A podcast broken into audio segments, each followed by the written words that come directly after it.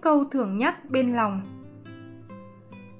Có những việc hôm nay ta thấy lớn, ngày mai nhìn lại chẳng có gì đáng kể. Năm nay chuyện ấy quan trọng, sang năm sẽ trở thành thứ yếu. Chuyện vĩ đại đời này, đời sau người ta gọi là truyền thuyết. Trên đời có một số việc không phải ta không để tâm, mà có để tâm cũng không làm được gì hơn. Đừng mong cầu mọi người đối xử với mình đặc biệt cũng chẳng nên hy vọng họ sẽ bớt đi những toàn tính. Giữa người với người có thể gần, cũng có thể xa. Giữa việc với việc có thể phức tạp, cũng có thể giản đơn. Giữa tình cảm với nhau có thể sâu, cũng có thể cạn. Trong cuộc sống, có người nói ít làm nhiều, cũng có người chỉ biết hoa chân múa tay. Bạn không nên quá bận lòng về người khác, chỉ cần quản tốt việc của chính mình mọi việc còn lại hãy thuận theo nhân duyên. Có một số việc vừa phân trần trắng đen đã trở thành quá khứ. Có một số người ta giận hờn vài ngày đã trở thành dĩ vãng.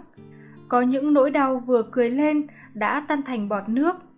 Có những hoàn cảnh nhờ chịu chút thương đau mà trở nên kiên cường. Đức phật từng nói rằng, với người không có duyên, bạn nói bao nhiêu lời cũng là thừa. Còn khi đã hữu duyên với nhau thì chỉ cần bạn xuất hiện là đã có thể đánh thức mọi giác quan của họ. Cuộc sống không có, nếu như hay giá như, chỉ có hậu quả và kết quả. Đời mình như thế nào là do bản thân lựa chọn, người khác không thể quyết định thay. Chúng ta nhiều nhất cũng chỉ là câu chuyện của một người. Vì thế trong cuộc sống hay công việc, nếu gặp chuyện không vừa ý, hãy nói với bản thân rằng, hôm nay sẽ qua đi ngày mai rồi cũng đến. Hãy buông bỏ tất cả để bắt đầu ngày mới. Trưởng thành rồi, bạn sẽ biết cách lấy nụ cười đối diện với tất cả. Chỉ cần luôn làm tốt những việc của bản thân như làm những việc cần làm, nuôi dưỡng lòng chân thành, khoan dung với mọi người, nghiêm khắc với bản thân, giữ gìn sự lương thiện, đi con đường tránh hạnh, mỗi ngày sống trong tâm niệm biết ơn. Mọi việc còn lại thuận theo nhân duyên vận hành. Trao gửi chân tình mới có được chân tình. Nhưng mặt khác, ta rất dễ bị tổn thương nặng nề khi trao gửi chân tình nhầm người hư tình, giả dối. Đôi khi lãnh đạm không phải là vô tình, mà chỉ là một cách để tránh bị tổn thương. Giữ khoảng cách mới có thể bảo vệ chính mình.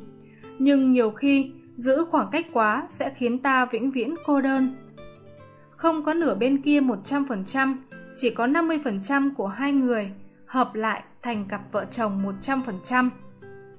Khi giao tiếp, đừng mong muốn hết thảy mọi người đều nghe theo quan điểm của mình, vì đó là thái độ của bản ngã và là nguồn gốc phát sinh kiêu mạn.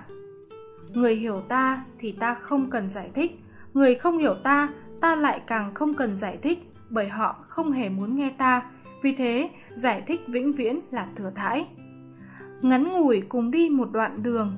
Tuổi chiều tóc bạc ngắm tà dương, mỉm cười hai kẻ nhìn nhau gật. Ừ chẳng chi ngoài sống để thương.